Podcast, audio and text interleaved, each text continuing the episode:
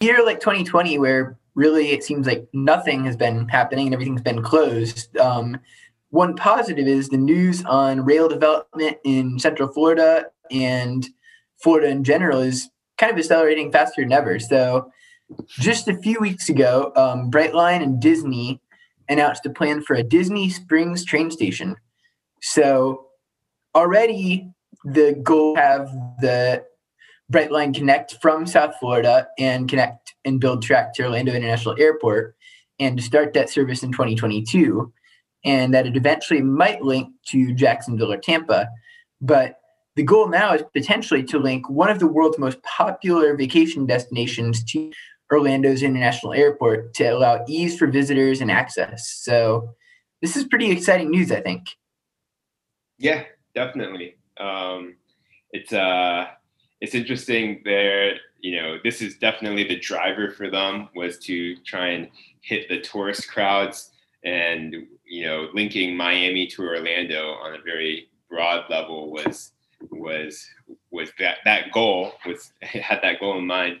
So um, you know, this is just continuing with that progression. Now we're we're we're seeing a connection to Disney. We're seeing the airport in Orlando um, brought online, and so yeah, it's just furthering that that cause. Yeah, well, and and one of the things that makes it so exciting is that it's definitely has an a- accent and a focus on the tourists, but I think it really goes a long way towards improving transit connections in Orlando in general. Um, one of the main tenets of this is that um, Sunrail and Brightline, Sunrail, of course, where is the regional light rail system that's been in Orlando since 2014. And it actually is looking to have an east west connection kind of in partnership with Brightline that would allow it to connect to the existing Sunrail route, which goes north south through Orlando and its many suburbs. And it also would eventually connect that that route to Sunrail and Disney. Um, the, the goal right now would potentially be to run it along the 528 freeway, which is the beach line express right near the airport. So I think that that would be, it would really transform the whole region. Yeah, I agree. And um, uh, a quick note: I, I, think you mentioned Sunrail as a light rail system, and it's, te- it's technically heavy, heavy rail. Um, oh, gotcha. For, for all of our train aficionados out there, we'll, we'll make that correction. um, but uh, yeah, what you bring up, and there's actually a point that I was hoping to get to, is that um, although this is sort of tourist focused to some degree, um, you know, certainly because it's Disney and Orlando International Airport, like you said, um, the the connection itself is sort of a local connection, right? And it's mm-hmm. it's it's in a way it's in partnership with Sunrail. Um, and so that that would bring us to what we'll talk about later in Miami. But yeah, it's, it's interesting that Brightline is um, this intercity high-speed rail system, but now they're really, you know, working out these details to kind of cover uh, and improve the local rail systems in in this country as well. So yeah. You know, it seems like we need a project, a major project like this, to finally do that in, in some way, in a small way. But yeah, and, and, and I think it's desperately needed. I mean, even with what Sunrail has added as a, as a benefit, in a lot of cases, some of the complaints about it has been that it really doesn't often go to where people go. I think um, I watched a episode of Vox talking about American public transit and how in many cases there are commuter lines that go from the suburbs into the center city, but in many cases people are commuting from suburb to suburb. They're commuting from side to side, and I mean obviously a tremendous volume of people in Orlando are commuting from east to west. So it's there's a lot of hope that something like this will come through. One of the concerns, kind of in relation to the area around 417 is the primarily um, single family residential neighborhood of Hunters Creek, where there's potentially significant opposition to the expansion to Tampa or running along that area, in that the concern that it might go too close to their neighborhood or kind of encroach kind of on the single family pattern that they have plotted there. So they actually did delay previously a vote that was talking about making that expansion. So I think there'll be more news ahead and what comes out of that, but fingers crossed, you know? yeah, yeah. Um, when you mentioned the uh, the you know not going where people want to go, not connected, like you know trains to nowhere kind of thing. I think I feel like that moniker, that tagline, is used to describe a lot of transit in America. You know, it doesn't go where you want to go. It doesn't go where people live, or it doesn't connect people where people live to where they want to go, things like that.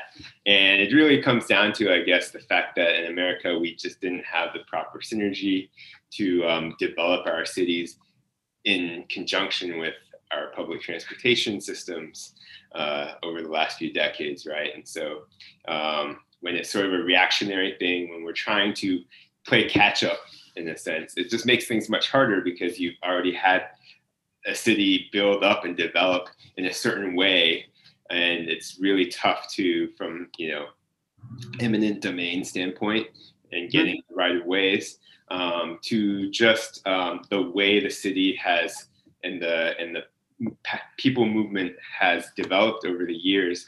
If we had built sort of a transit system along with the city as it grew then there'd be much more coordination and synergy. So yeah. the same problem that we see in a lot of cities in America. I guess it, it's it's a lot of playing catch up, and, and I think um, you know you mentioned as much as anything like it's it's very difficult to get the tracks rolling on, on, on I mean pun intended about on something like that. So yeah, so. Uh, well, it, you know, in light of that fact, moving uh, over to Miami, there's also news with Brightline there as far uh, as they've. Um, we mentioned it before that the city of Miami and Brightline were sort of in negotiations towards a local commuter rail uh, leg or system, uh, and we and, and so the news, I guess, in the past month, a few weeks ago, is that they had come to an agreement of sorts, but it's still it's still not locked down. So from my understanding, it's more like the parameters have been tightened some more, and so they, yeah. they're getting closer to finalizing an agreement, if you will, mm-hmm. um, which would pay Brightline no more than fifty million dollars as an initial payment, and then twelve million dollars annually to access the rail lines that Brightline has and um, potentially have Brightline operate a commuter rail line from the downtown area of Miami to um, Aventura. And so it's it, you know this isn't necessarily new news, but they seem to be taking more concrete steps towards finalizing this agreement. Um, and uh, with that, also they're sort of uh, they're going to begin kind of zeroing in on where those stations are going to be um, in in the South Florida area. So um, Design District, Little Haiti, El Portal, these are areas that have already sort of been pinpointed as station locations. Uh, yeah. And one of the glaring uh, sites that was overlooked was was somewhere in Wynwood. And yeah. so um, it looks like they're going to try and rework that and, and, and look at potentially putting a site, uh, putting a station in Wynwood, and um, and then really the question will be when and who's going to operate it, Brightline or um, the regional authority that operates Tri-Rail. And so maybe Tri-Rail will get back in the game by by mm-hmm. taking over this this leg. So. Well, the, the partnership element, I mean, it seems it would help with costs and all of that stuff. And you know, true regional planning in the U.S. is very um, difficult to find anywhere. Um, you know, Miami, I think, is maybe a little better just because you know it even had the historical presence of something like Tri-Rail that was connecting there. Um, but again, Tri-Rail at this point really is very. I think it takes about two hours or something to connect, and it really then has kind of perhaps even more so than um, Sunrail has that problem, not really connecting to central places. So I agree that they could really improve their situation by, you know, maybe playing a part in this pro- project project and everything. Um, it, it is surprising, you know, that that they weren't able to connect in in, in Wynwood. Is there any re- was there any major reason that you think that that was an issue? I, I guess that's well, I, I had read about this, you know, um, this sort of discussion or broiling kind of debate a, a couple years ago, I think, when it was first kind of on the radar, and um, and I think I think part of it had to do with money, like um, yeah. you know, uh, clearly major real estate developers with significant funds um, were more bullish on certain areas where they could really capitalize on development around the station. And so, you know, um, this is one of those times where government can, in a way, influence winners and losers. So it's, it's kind of a it's kind of a, a delicate process, right? To to select yeah. locations for a site like this. Um, so th- so that, th- you know that that may have played a role. Um, the official word from what I was reading from one of the recent meetings was that what happened, they claim, is they were working off of old studies that consultants did back before Wynwood had exploded. Mm-hmm. And they were just using outdated, you know, information. Gotcha. And I don't know if I buy that exactly, but I mean, the but the bottom line is that it's good that they're really considering everything, and yeah, um, hopefully there's a way to make a station work where there are people now. yeah, yeah. Where, where, or also where people want to go. So um, certainly. Well, it is kind of a build it and they'll come type approach, right? And so, I mean, I think the other thing there too is um, just the question of if the, if there is a concern with this. Um, I know you mentioned Little Haiti being one of the development spots or, or, or stations.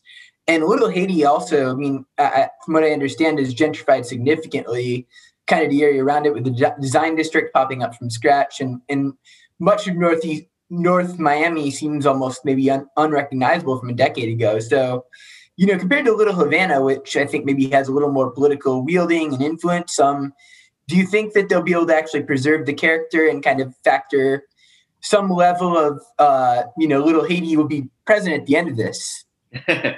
Um I don't know. that's, yeah, yeah. That's, that's, that's uh, a good question. It's a very good question. So um, certainly, certainly, you hope so. And, yes, yes. And I think, I think to a degree, you know, it, it's a question of degree. So right, degree they will, but you know, whether it's a satisfactory amount for you know you or I or for preservationists, probably not. Yeah. I think I think yeah. historic preservationists uh, are yeah. hard to please if it's not um, hard yeah. So um, Miami's probably a tough place to live for a preservationist. yeah, yeah, yeah.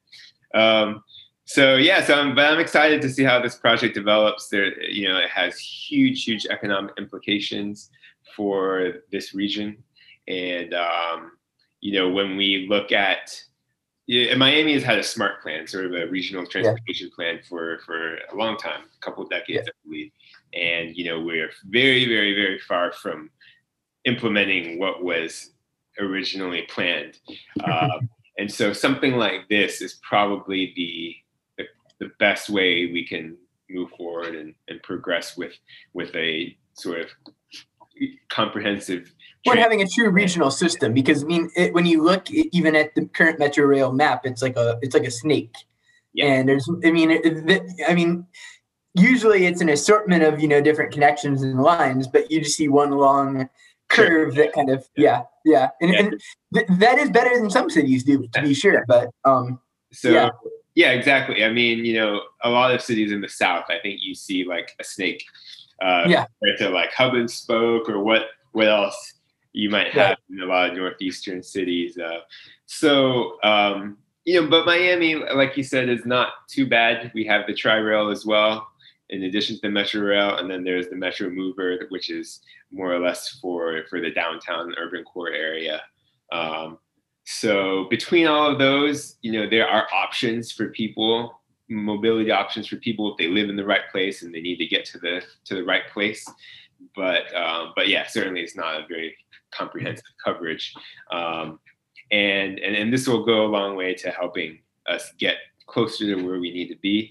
Um, and also just wanted to mention, like for Jacksonville, you know, of course, I I have a lot of interest in Jacksonville, and um, for Jacksonville, we I would say this is really the best play for us too. I mean, this is years out and much more speculative. But if if Brightline can eventually expand to Jacksonville, I think that's probably going to be our our best chance at getting any type of commuter rail in Jacksonville, and that would be the first leg would just be you know probably somewhere from St. Augustine, the South Side, up into downtown. Yeah. It'll just be um, piggybacking off of any uh, high speed rail that Brightline, uh, you know, intercity high speed rail service that Brightline provides.